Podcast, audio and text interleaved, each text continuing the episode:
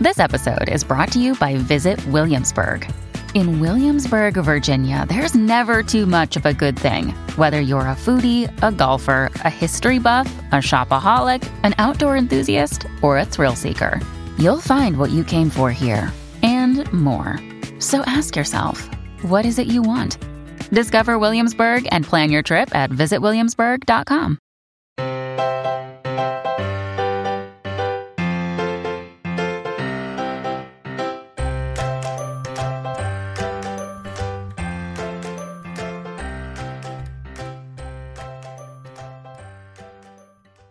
Hi, everyone, and welcome to today's episode of the Professional Book Nerds podcast, sponsored by Overdrive.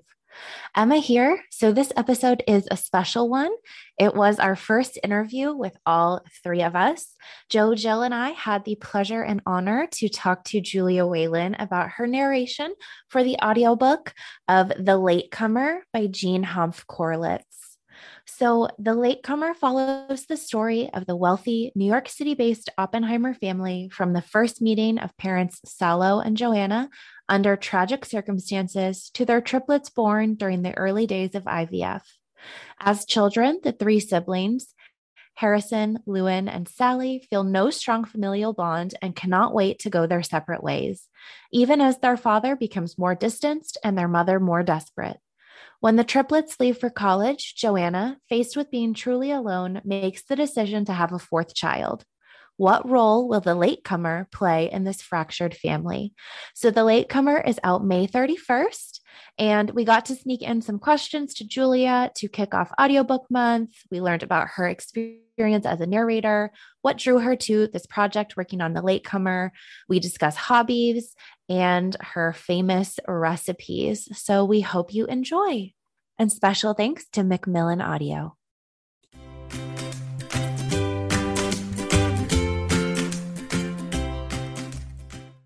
Well, Julia, thank you so much for joining us on the podcast today. Thank you. I'm so happy to be here. So, can you start by telling us a little bit about The Latecomer by Jean Hanff Korelitz? Sure. Yes. Um, the Latecomer uh, is a family story about um, a wealthy New York uh, family who uh, it takes us from like the very first meeting of the parents um, to the circumstances that blow the family apart and how they repair themselves. Um, so it is about a, a, couple who decide through IVF to have children, and uh, they end up having triplets, um, which is all the mother has ever wanted. She's wanted nothing more than to have a perfect family that loves each other, except that the triplets basically like come out of the womb not wanting anything to do with each other. And uh, when they uh, are 17 and about to fledge and go to college, and her husband is growing increasingly distant, uh, she decides she basically wants to start over and uh, has a fourth child, and that is the latecomer. And what uh, the, the book is about family tragedy and family history um, and the circumstances that pull us together and the circumstances that pull us apart. And it is so beautifully written um, and it is funny and insightful and the characters are incredibly deep and i could go on and on and on and on so i'm just going to stop myself right there that's actually perfect because that is my next question is just what drew you to the latecomer i think you uh, probably get a lot of pitches to narrate things and and probably have to be quite choosy with what you can narrate. And so we're just wondering what specifically drew you to this story? Good question. Um so first of all, I have a really good working relationship with the producer on this, uh, Katie at Macmillan, who um, had cast me in the Kristin Hannah books and um, is just a delight and kind of knows my sensibility. Um, and I, Jean Hanff Korelitz had obviously been on my radar for a number of years, and she'd always been kind of like an author that I, I wanted to to work with. Um, and so that on that on its own, like if it had just been Katie and Jean, I would have done everything I could to make it work. But the the premise I found uh, fascinating. I couldn't believe that something that seemed like this simple had never been done before. Um, where what happens when uh, an embryo that has been frozen and is basically the same genetic material as its siblings um, is born that much later. I thought that was fascinating. And I was like, just from that one line, kind of the log line of this, it's like, yes, in, want to know what happens it's such a fascinating idea and I'll I'll bring TikTok in. I've seen quite a few kids in this situation start to pop up on my for you page where it's like, "Oh, my siblings and I are technically the same age, but I was born 10 years later when my parents decided it was time for another go at it." And I'm I'm super excited to kind of that see this so happening. Interesting, right? Okay, it's happening. Well, I guess we're at that point now where IVF has like been around long enough that this is this is possible. That's right, we're seeing crazy. we're seeing all those kind of success stories and and just happy people come about. Um, but on kind of the flip side of happy, what was the most challenging part of narrating this title? Um, it was first of all, it wasn't challenging in that it was it was an absolute joy um, from beginning to end. It, no, it really was, and I mean, I would be I would be honest about that if something were difficult. But I think that in terms of challenging is a good word because mm-hmm. I knew um, one of the potential pitfalls was that it is a it is a long book and it is not it's not a like fast-paced thriller sort of book where like long books will tend to have they will have set pieces. You will be moving from like action point to action point. Um, and this is just like the definition of a brilliant slow build. And to me her writing is so fantastic that the narrative voice like i'm in. Nothing could happen. Literally nothing could happen. And i would still be in and want to know everything about this book because her writing is so incredible incredible. But for me, I realized that for a listener, um, because you know, when you're listening versus reading, like those hours add up. um, and I realized that what kind of needed to happen is that um, the narrative voice needed to be its own character in a way that you had to create a relationship with the listener. They had to kind of understand understand who that voice was and then trust them to take them through this story. So for me um, that was my approach was to create a friendly interesting like you're sitting down with a friend who's telling you this story. Um, that was my challenge. I think that's a pretty great challenge to have to take on that you, uh, yeah i have something... no problem with that. Yeah. Definitely yeah, all day long please. definitely your wheelhouse but also just the opportunity to kind of take a story that you were so driven to and and build upon it. Yeah it was really exciting. I will say that one thing that we and i think anyone who loves the books that you narrate is that you bring so much life to the different characters. You know like what is your process for that? How do you go about finding that voice or energy to make the character so distinct?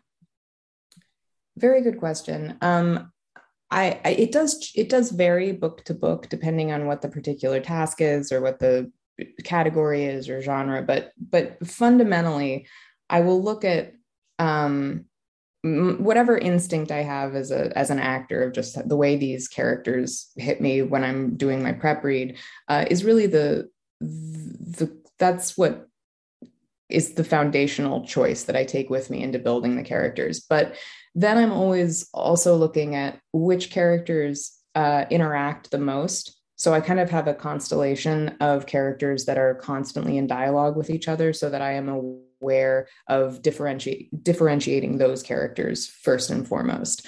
Um, so in this case, I mean, luckily the the triplets, for instance, have such distinct personalities that even when they're together and in conversation, it's very clear who is talking just because their their personalities are so um, present in their dialogue and the way that they attack things. Lewyn being a little bit more back-footed, you know, Harrison um, dominating everything. Um, and Sally just generally being miserable. And so like there's a uh, that that is that's what I'm always trying to do is to build a full cast of characters that are not only being consistent to who they are, but who they are in relationship to the other ones. That's great. And I think it's so interesting with narrating how you can make those distinct characters just with changes in your tone and your voice. I'm going to be like Joe here for a second. And I did also see a TikTok of a nar- audiobook narrator reading the same line, but changing the inflection on like different words or the tone and just those slight changes. It was like, this is how I would read it as the best friend character. This, and I think that that just intuition and knowledge that you bring to these narrations is so cool because I don't think people think about all the different layers of what goes into producing and creating an audiobook. Um, and so that's a long winded way to get to my next question, um, which is probably one you've um, asked and answered before, but just what inspired you to become an audiobook narrator? Um, I know you have a background in, in in acting and theater and stuff, and if this was like a natural progression or or something you actively pursued. Uh, no, I I just I I liked um, being able to eat. I liked paying rent. Um, and it, it, was honestly something I didn't even know existed. Um, I I've told the story. You're right, many times before, but I, I always like to I like to tell it because I think it's a it's kind of a lesson at this point to just um, following something through to its logical conclusion. And like i had uh, one of my very good friends in college um, her mother is an audiobook director and producer. And at my college graduation she came up to me and said you know you have this you were i was a child actor and i was i just graduated with a creative writing degree. And she was like i think you might actually be really well suited to this. And i had no idea what she was talking about and so it started with that it started with if i could just maybe do like one book a month that would help take the pressure off while i'm trying to act and i'm tutoring and i'm you know just uh, trying to make ends meet and then i kind of like woke up about six years into it and realized it was my full time job. And I absolutely love it and wouldn't do anything different. That's that makes me happy. I mean, because we all find our passions in different ways. And I love when people get to share that it isn't a direct route, you know? It's really not. And it and it's been so, I mean, but I think if I look back over, I've been doing this, you know, 13, about 13 years now. And um I think if I look back on it, it's like at every point where there was kind of a crossroads, I have chosen this. Like at any point where I could have gone further into something else, I've been like, mm-hmm. nah, I just, I really, but I like this. I think this is working really well for me. And um, I'm just like, I'm naturally suited to this job, but it's also something that I, that fulfills me creatively um, and is really compatible with my life uh, on, on top of all of all of the creative things about it um but yeah no it's not a straight line none of this is and i think maybe now it's different like people who are getting into this now because audiobooks are so popular mm-hmm. um realize that there are people behind this and i could be one of those people. But when i was starting out i don't think anyone set out being like i'm going to be an audiobook narrator. We were all actors out of work. Um you know trying to just like keep keep our heads above water. Absolutely. I think of my like summer car trips with my mother spent listening to, but this is where I say like Jim Dale and Tim Curry narrating children's audiobooks. And right, it's it's very hard to think that like, yeah, these there are just like all of these amazingly talented people that that is their direction and and now I love seeing that it is so much easier or understood that like you could pick up you know the microphone send in your audition and and see whose books yeah there's there's narrate. so many different ways to do it now i mean but back then it was you really had to know people and it wasn't that it was a right. it wasn't that it was exclusive or you know it wasn't like that it was just literally there was no even agents won't really deal with it because there's just not enough money to be made so mm-hmm. even even agents have no idea how to break into it and so it's just a uh, now there's actually ways to do it but then no you kind of they had to find you Absolutely. Well, I'm glad they found you because so am I. but kind of along that same vein. So, athletes spend time in the gym, teachers have continuing ed. What do you kind of recommend people do to feel prepared, um, to kind of educate themselves, to get themselves moving if they want to be a narrator? This is truly one of those jobs where you kind of have to learn on the job. I mean, there are great coaches for this, and there are great um, now again great teachers, and there's uh, I'm sure plenty of resources online. Although I would caution people to obviously like know your source, um, but you really can't you can't train for this any other way than doing it um, because part of what has just made me better at the job as I've gone along is having to do so many different types of books in so many different categories. Um, or you start creating your little repertoire of accents because of that. So, on like a very basic level, you know, I think a lot of people think this is a good idea, but I always tell people to go into like a closet and read a book out loud and see how long you can go without having to stop because of a mistake and then do it for 6 hours and see what your pacing is like because um it's a very lonely isolating isolated job. Um and so you've got to like that. Um you have to really be a self starter um be responsible for the work uh and and so you know it's it's something that i think sounds like a good idea. It's like so many things. Every job someone's like oh i would love to be the ceo of a company. And it's like do you, really? Really? Hmm. yeah i don't know how often i've thought like being a ceo sounds fun but in theory those checks sound great. In theory yeah. And it's like and i could run everything and i could be in charge of everything. And it's like mm-hmm. i feel like there's probably a children's book if I ran the world or something like that. yeah. Um, Cookies for lunch and then everyone gets sick. Yeah. I mean, it's not a terrible plan. It, it could be worse. mm-hmm. Um, so with the latecomer, you know, it's your most recent, and I think you said a little bit ago that you've been doing this for was it 13 years? Did you say? I think about yeah, about yeah. Do you have any idea how many books you've narrated over all that time? I don't have an exact number, but I think I hit sometime last year. I think I hit 500. Wow. That's that's a lot of books. it's a lot of books. It's a lot of books, you know, when I and it's kind of like a bell curve thing where when I was starting out I was only doing um you know, maybe 10 or 10 to 15 books a year and then kind of at my peak I was doing like 70 or 80 and that was too many and now i'm back down to i try to do like 20 to 30 um but yeah it's too many. I know i'm seeing everyone's face right now. Our listeners will not be able to see your faces which is unfortunate. We can uh, do a little screen grab of our faces of absolute shock. Yeah. well because so i i did look um in the prep to this obviously i looked at um just your I searched your name on our um, Overdrive website just to see what results come up um, with you listed as the narrator, and it was over 300.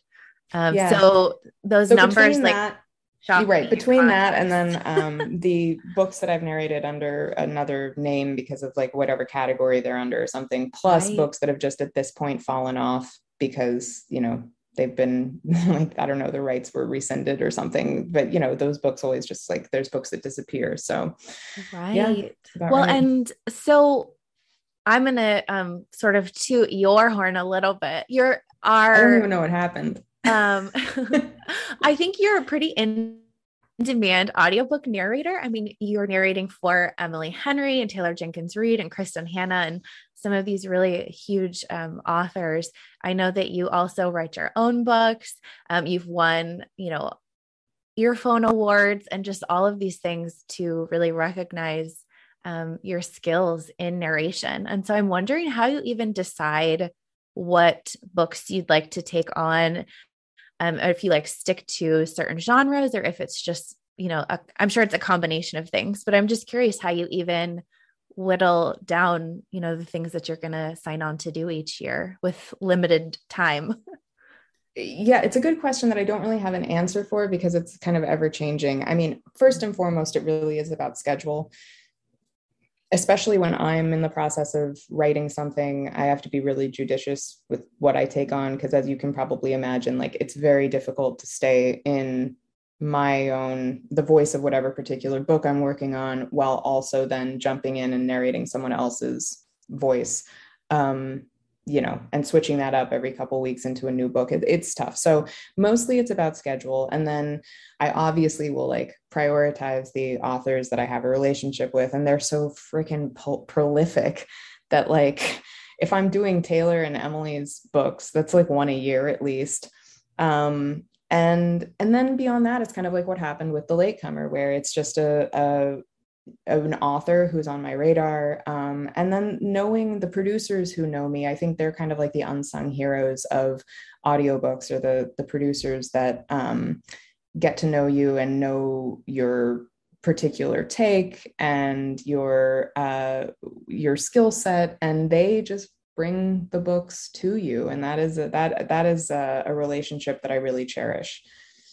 Because if they if they have something for me then i'm going to take it seriously where it's like oh you really think I, i'd like this? Okay. That is fair.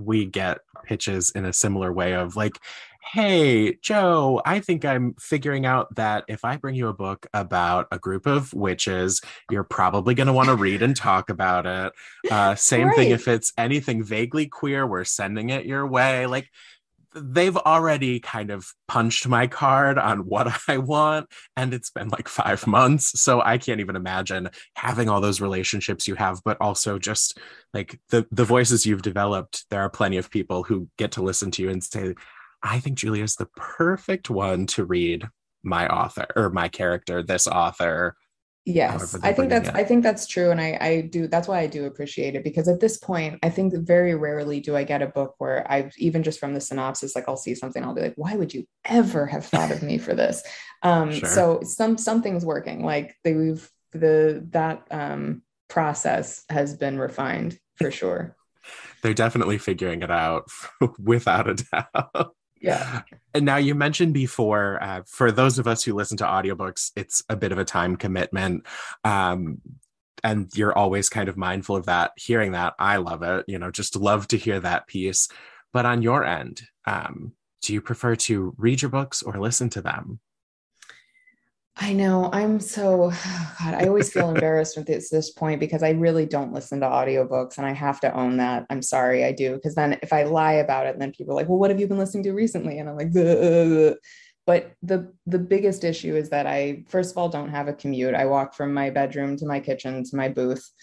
Um, and you know, I live with uh, my own voice in my head all day and um when i'm out when i'm done i can't i can't have more narrative. I can't have more books going on in my head. I just want to you know listen to a podcast or listen to music or watch a show. Um i just i can't do it. I don't even read though to be fair. Like very i i just also same same principle. Can't really have other books going on. Well and you also as you mentioned like you are an author as well.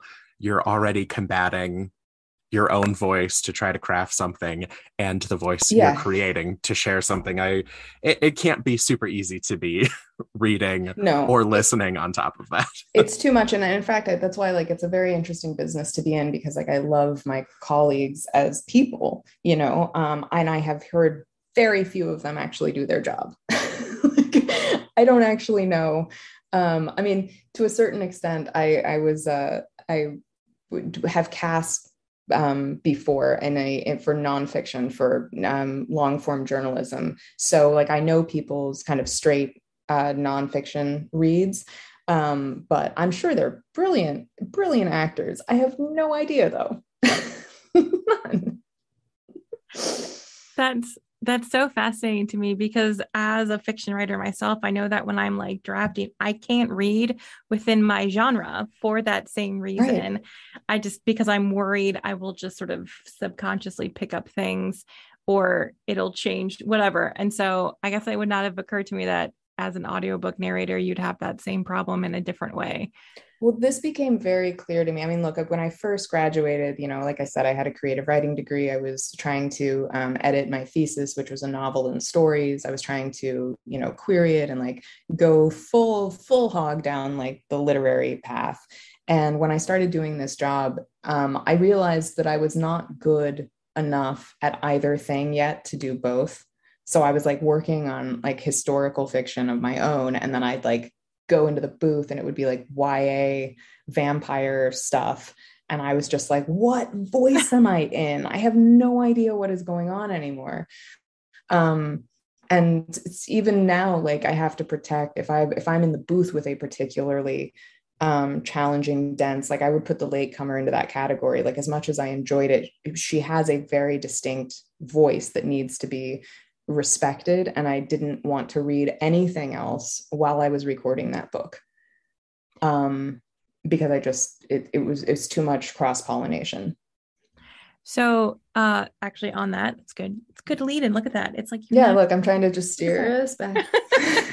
um, so do you have a, a routine for when you sort of get started recording a book? Like even if it's just every session to sort of, you know, put yourself in that space of what the book is or what that section is do you have a routine like for the latecomer like how would you how did you fix that divide of, of keeping things separate like that um I think for it depends again, this always depends on the book. For this book, I really wanted to like once I was in the booth, stay in the booth. Um, some books after every chapter, I need to like get up and move around and just kind of like clear the energy or whatever. Um, but with this one, I was actually like, how long can I stay in here and just keep going because I think it benefits from um, that, like I said, that slow and steady build toward a turn you don't even know is coming. And um, that I felt for me. So it was like once I could clear my day of everything else, once I was in the booth, I just wanted to go and not have to worry about stopping for anything. Um, just crack the door for air and kind of keep going.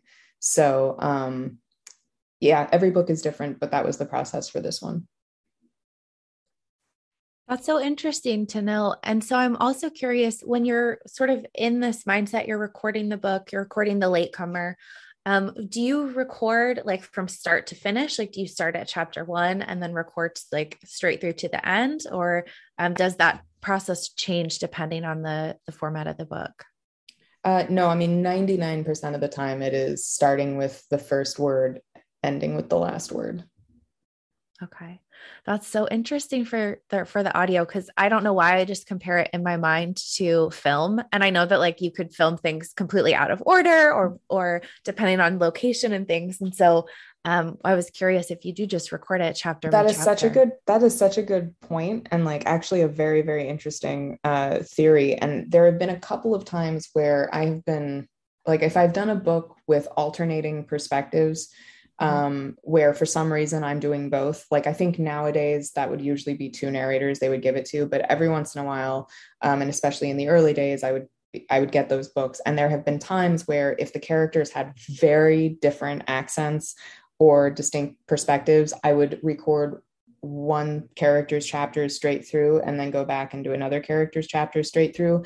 But I have never done the thing where I have like picked and I pick and choose scenes to go together. Um, I think it just has to do with production uh, timelines. Like I'm usually uploading as I go, so I can't go back and um, fix things once they're done.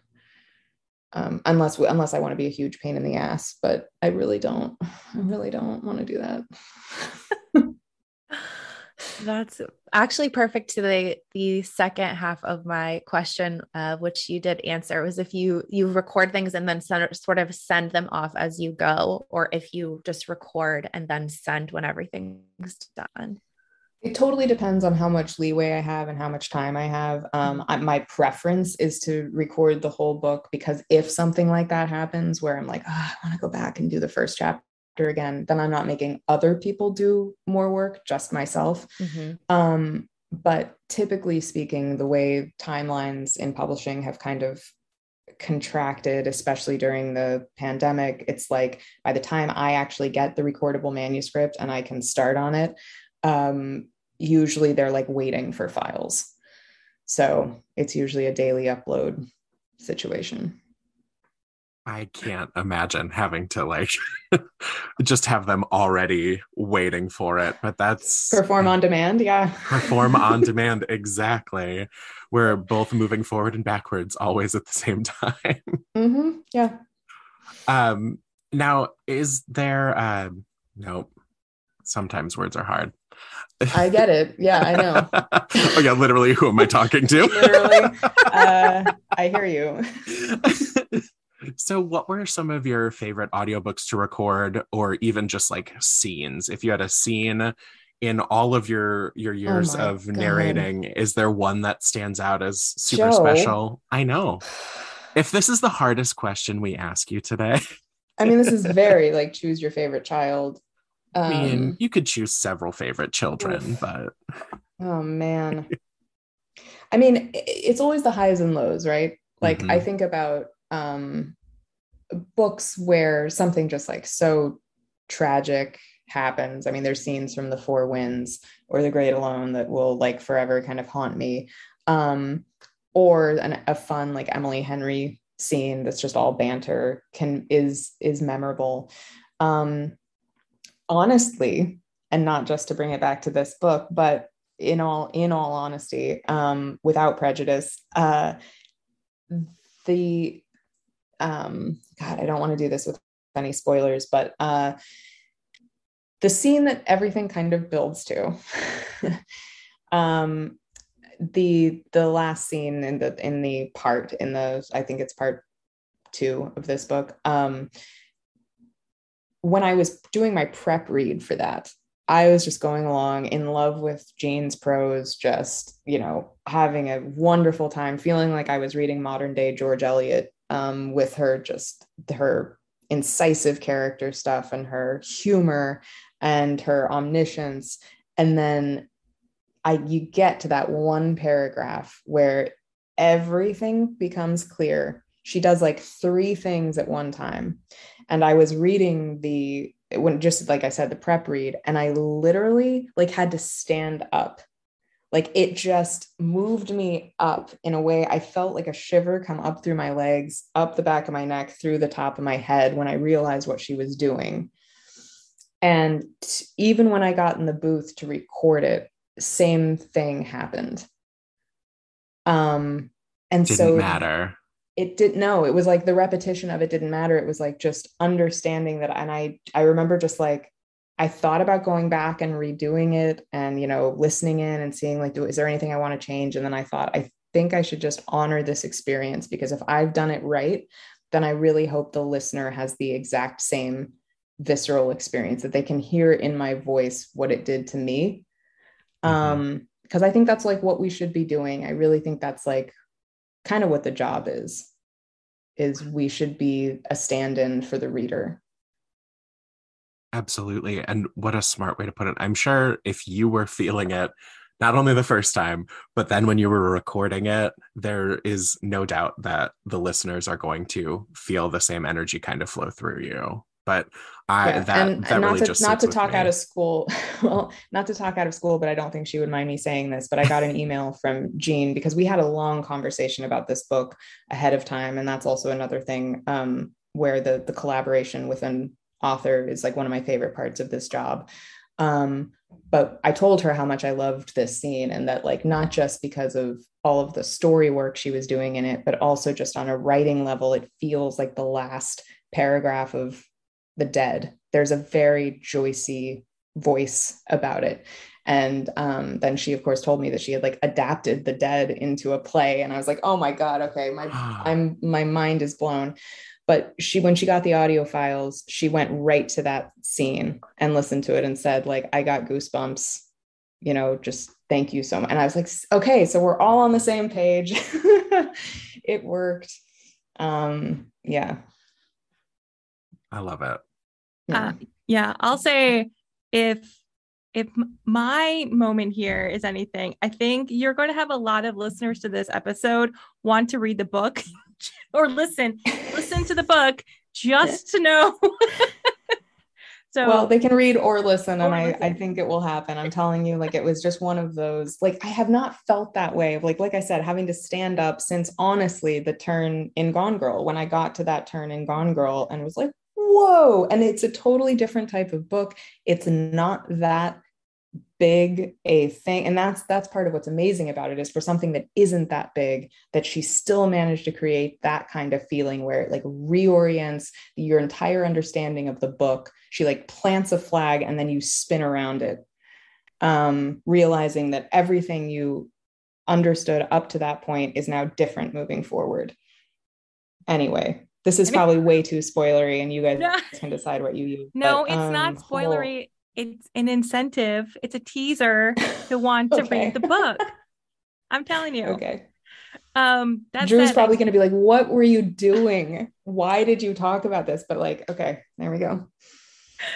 Um, I do want to ask about how you prep for an audiobook. You said you have like your prep read, and then you know you you go into the recording. So, like, how many times you end up reading a book before you actually get to the recording of a reading, and what does that process look like?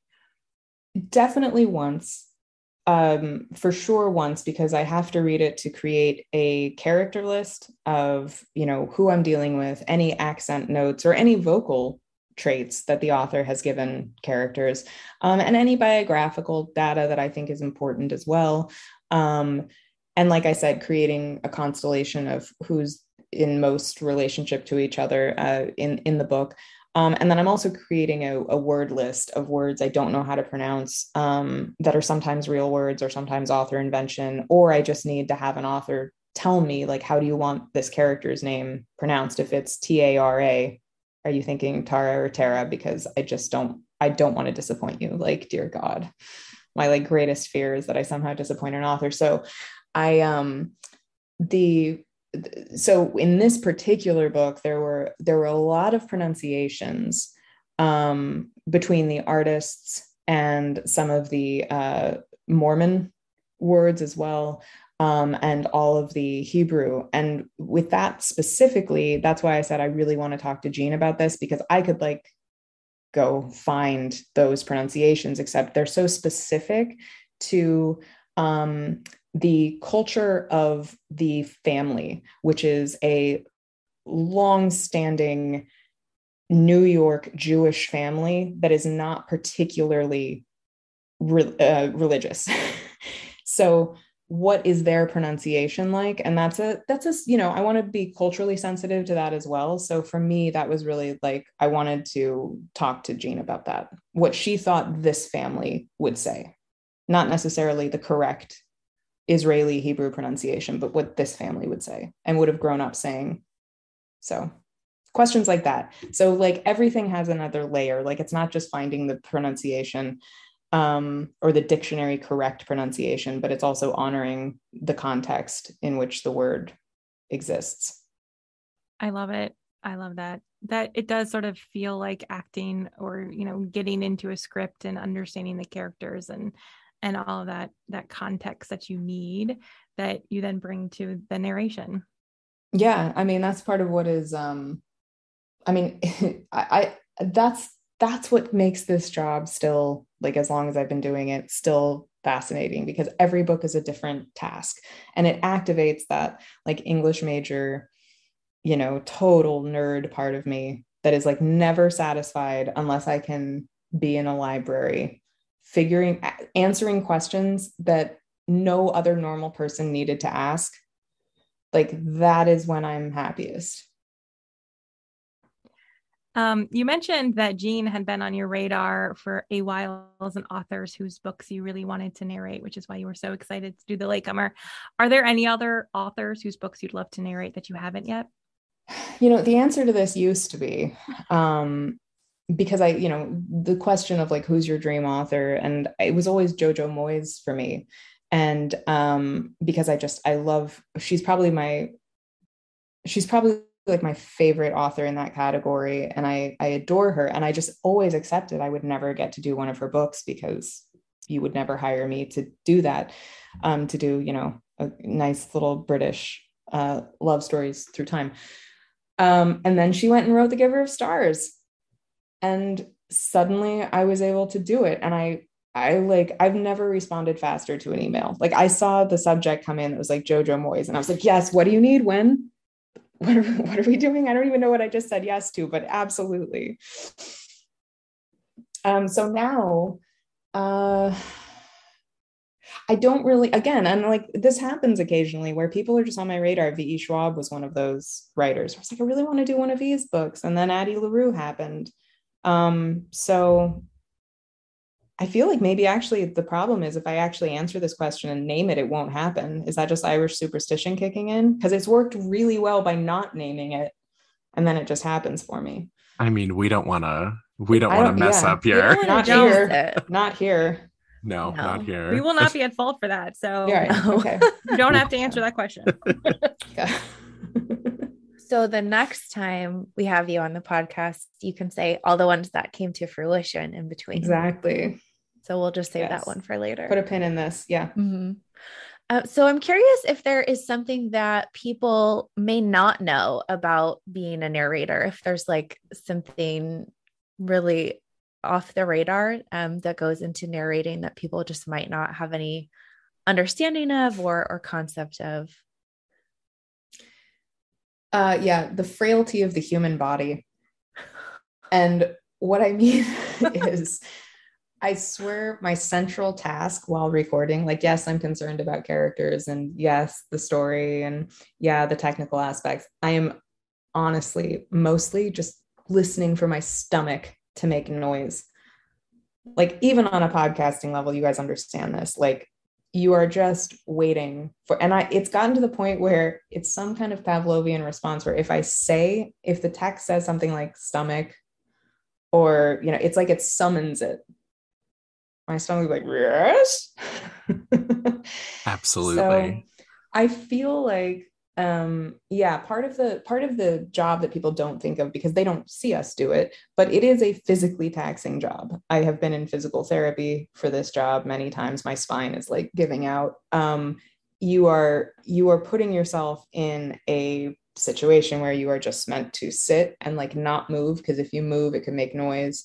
Um and you're acting with your neck a lot because you can't act with anything else and so yeah i feel like probably what people the most the biggest thing they don't realize about the job is actually how physically um trying it can be Yeah, that makes sense. I mean, sitting still, not moving, and the stamina to project and create all those, you know, characters and get into that. And um, I can't imagine, I'm sure that it's very physically exhausting, especially when you do long stretches to record. I mean, you're I I'm making some assumptions here, but you're not recording like an hour at a time. Like you're recording yeah like a full day plus of of audiobook.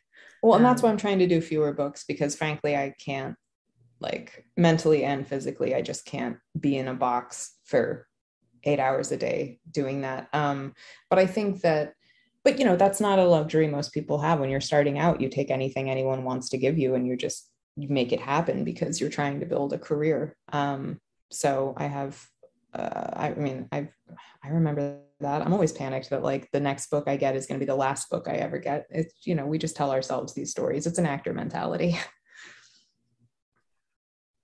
It- yeah, actor mentality. That sounds terrifying. it's bad. It's bad. I don't recommend it. No, no. Um, so aside from your stomach, what is one of the kind of like funniest moments or best interruptions you've had happen while recording? Could also be terrible, but you know, perspective. Yeah.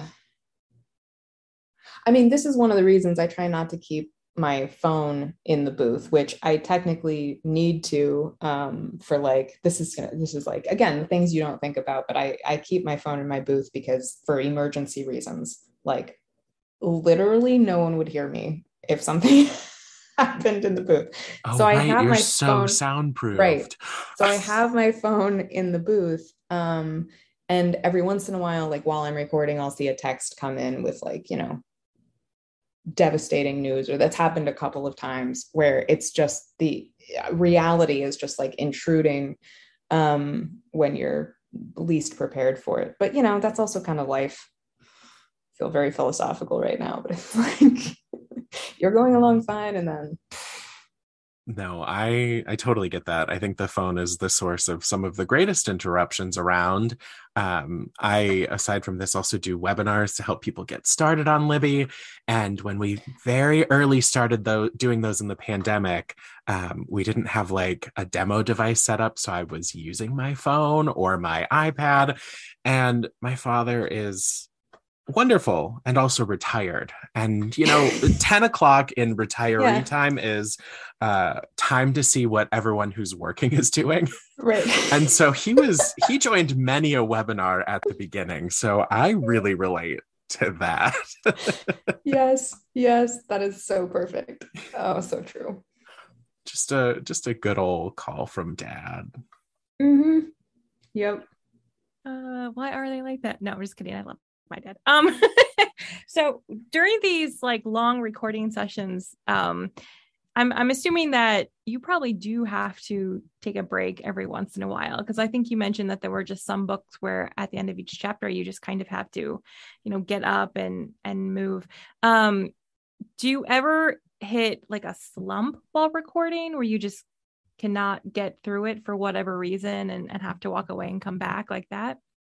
Sure. I mean, you know, this is this is the the classic. We're all just humans doing a job, and you've got to be forgiving. I have, and this is also part of my other reason for just doing fewer books. Um, is I want to be able to have the luxury of that. Like, if I'm just not feeling it, I, I owe it to the book to be at my best.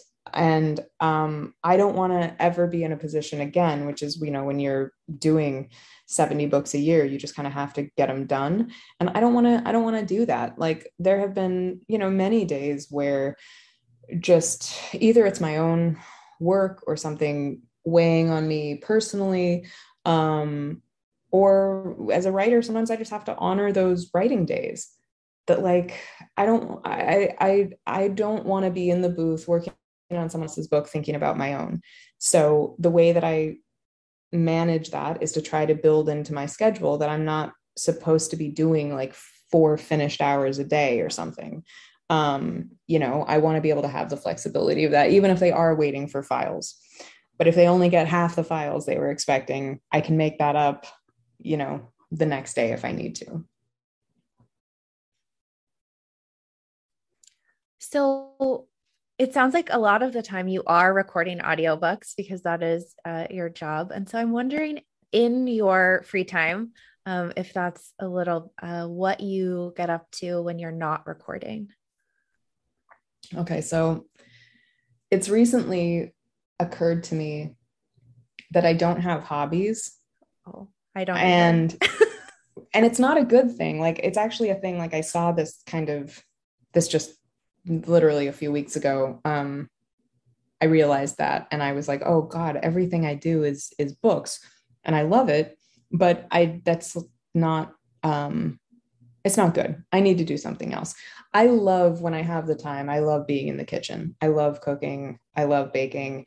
I find it really therapeutic. And I think part of it is because I can just like put on music and switch my brain off and I have a task that like my hands are actually doing. Like that's a fun new thing where it's not all my brain. Um but I yeah, I for right now I don't have a good answer to that question because I don't actually do anything that's not uh writing or reading or recording books. that's Yeah. It's okay to not have a good answer to that one Uh, it's it's a okay tough to one to ask well yes but you'll get there that's I, I mean you've manifested so many elements of your life i think you can find a hobby Yeah, yeah.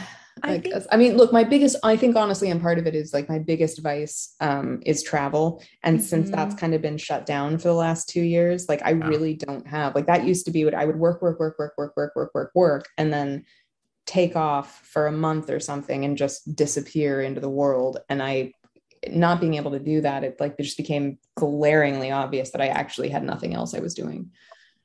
No, I think that that's the thing as well. Like the last couple of years have maybe stripped away some of those hobbies or some of those options that hopefully as things continue, Yeah. um, some of those options can sort of resume, you know, travel, find new hobbies.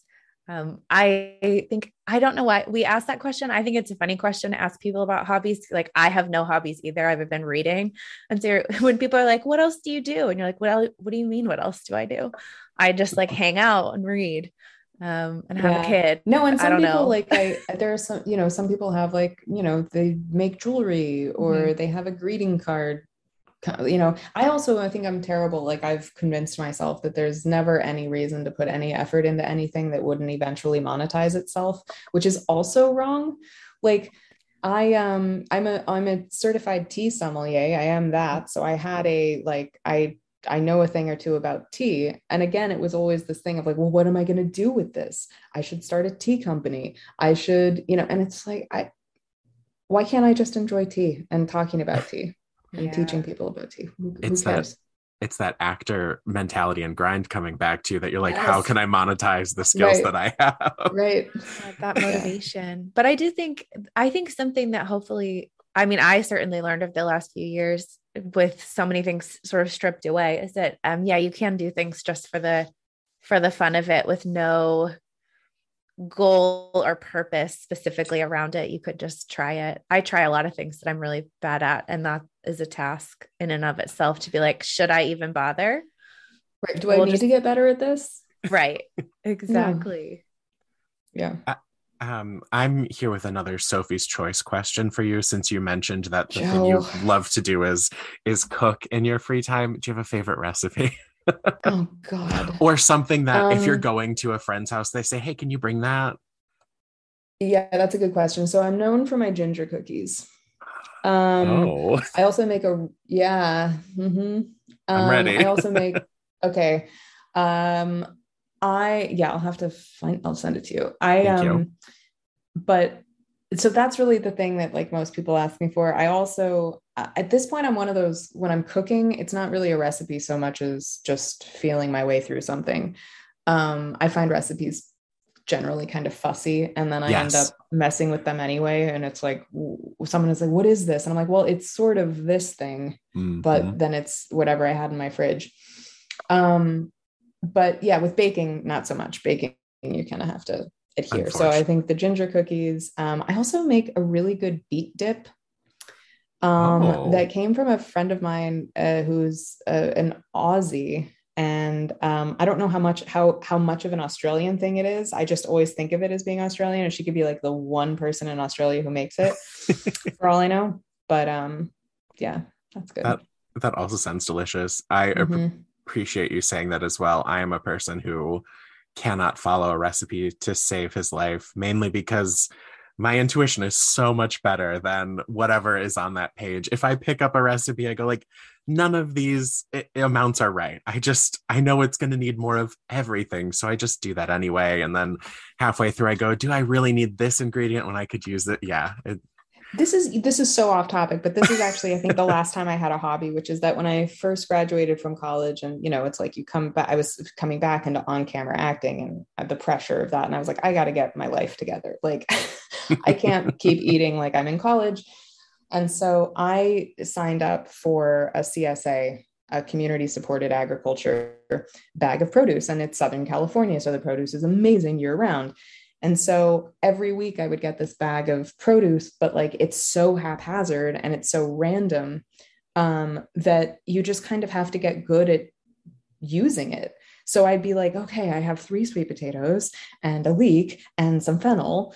And it was like, I'd be Googling, like, what do I do with all of this? And that's how I became the cook that I am, um, just from from that. And it's like that was a great early 20s activity honestly. Absolutely. And you got to love a good CSA. Oh, oh, the best. The best. Here, I just settle for a solid farmer's market. but even then it's like you're not you don't have the creativity because you go in being like okay i'm going to get these tomatoes and then $25 later you're like what else can i right get? i i need the chopped challenge to be like here's your basket of ingredients make dinner or starve yeah so i'm so with good. you on that I feel like I would just make a lot of soup. Like I would just like dump all the ingredients in a pot yes. and just like that is let it cook. 110%. Yes.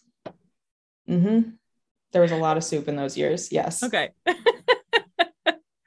um now before we wrap up, I was wondering if you wanted to let our listeners know where they can find you online if they wanted to follow or, or connect with you in any way. Oh, sure. I think I'm consistent across all platforms, which is at just Julia Whelan. Um, and I'm mostly on Twitter and Instagram, and uh, I've just dipped a toe into TikTok, um, but find it completely overwhelming. And uh, I like don't even know how to do things. I just did something the other day that like people actually watched. I was like, how did I? How did that happen? So that, yeah, that sounds about right. TikTok is very overwhelming. Yeah, yeah especially talk. Like it's there's a lot of like overwhelming love and then there's a lot of mean girls lurking that's what i've seen and i'm just sort of like oh i don't know if this is my i still like instagram where everyone's like look at this pretty scarf i knit with the cover of the book next to it like i didn't this one wasn't personally for me that kind of thing tiktok is just like hated it Yeah, TikTok can be very extreme. We mm-hmm. actually did an episode on BookTok uh, a few months ago, just like on its influence. And it's, there are some very strong opinions uh, in regards to books. And we got some comments after the episode, like, can't believe you talked about this book. And we're like, okay. Yes okay. Like what was instagram just not militant enough for these people? Like that's kind of where i'm at is just like was that why this is this all happened BookTok happened because people weren't mean enough on instagram? I'm just i think i don't know. there were too many uh just nice visuals of rainbow bookshelves yeah because even when someone's like i didn't really like this there's the picture is still really pretty. Yeah exactly blows my mind anyway so i'm not sure how how much how active i'm going to be on that um but uh i'm there Excellent. Thank you. And so um, to wrap us up, we know that The Latecomer, again, this is by Jean Hanff Korelitz. This is your most uh, recent audiobook project. It comes out May 31st. And I'm just wondering if there is anything else that you are working on right now that you can share with us. This is where I go to my calendar. like I said, I, you know, this is part of the problem of being like four months ahead of things. Um, I mean, I've heard that uh, the listening, it, or uh, nope, nope, looked at, read nope. that totally wrong.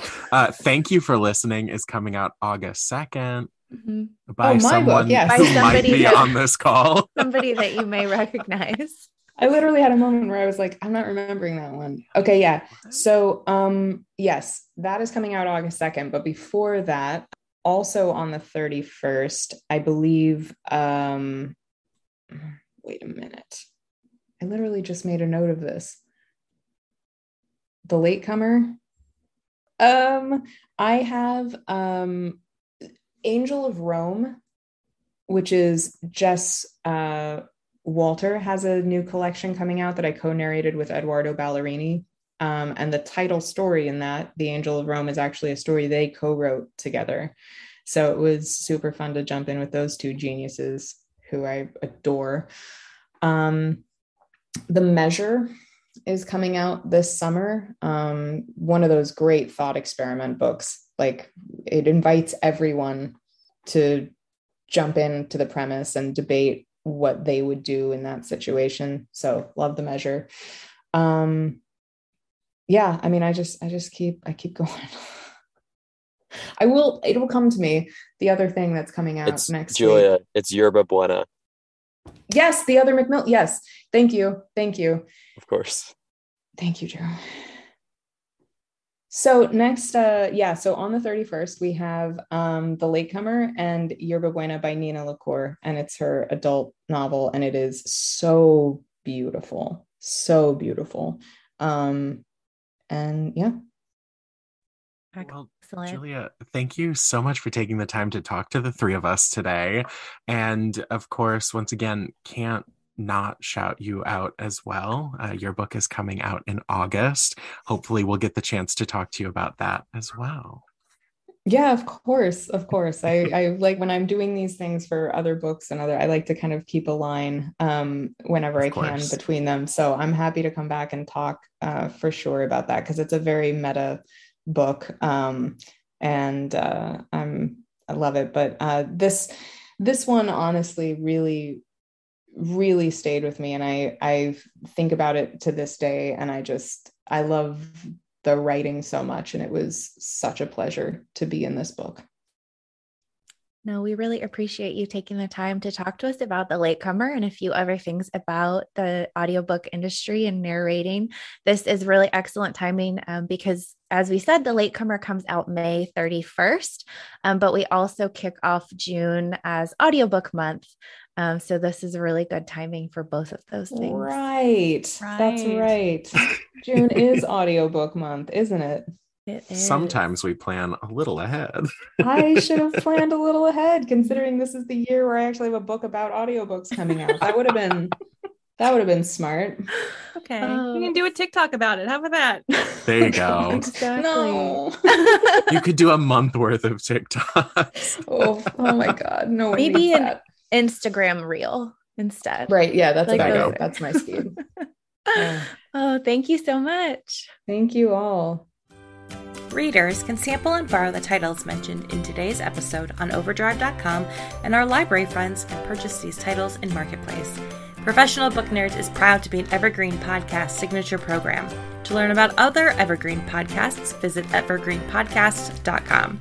Our podcast is produced, recorded, and edited by Emma Dwyer, Jill Grunewald, and Joe Skelly, and presented by Overdrive. To learn more, visit professionalbooknerds.com. Coming up on 5 Minute News, I'm Anthony Davis.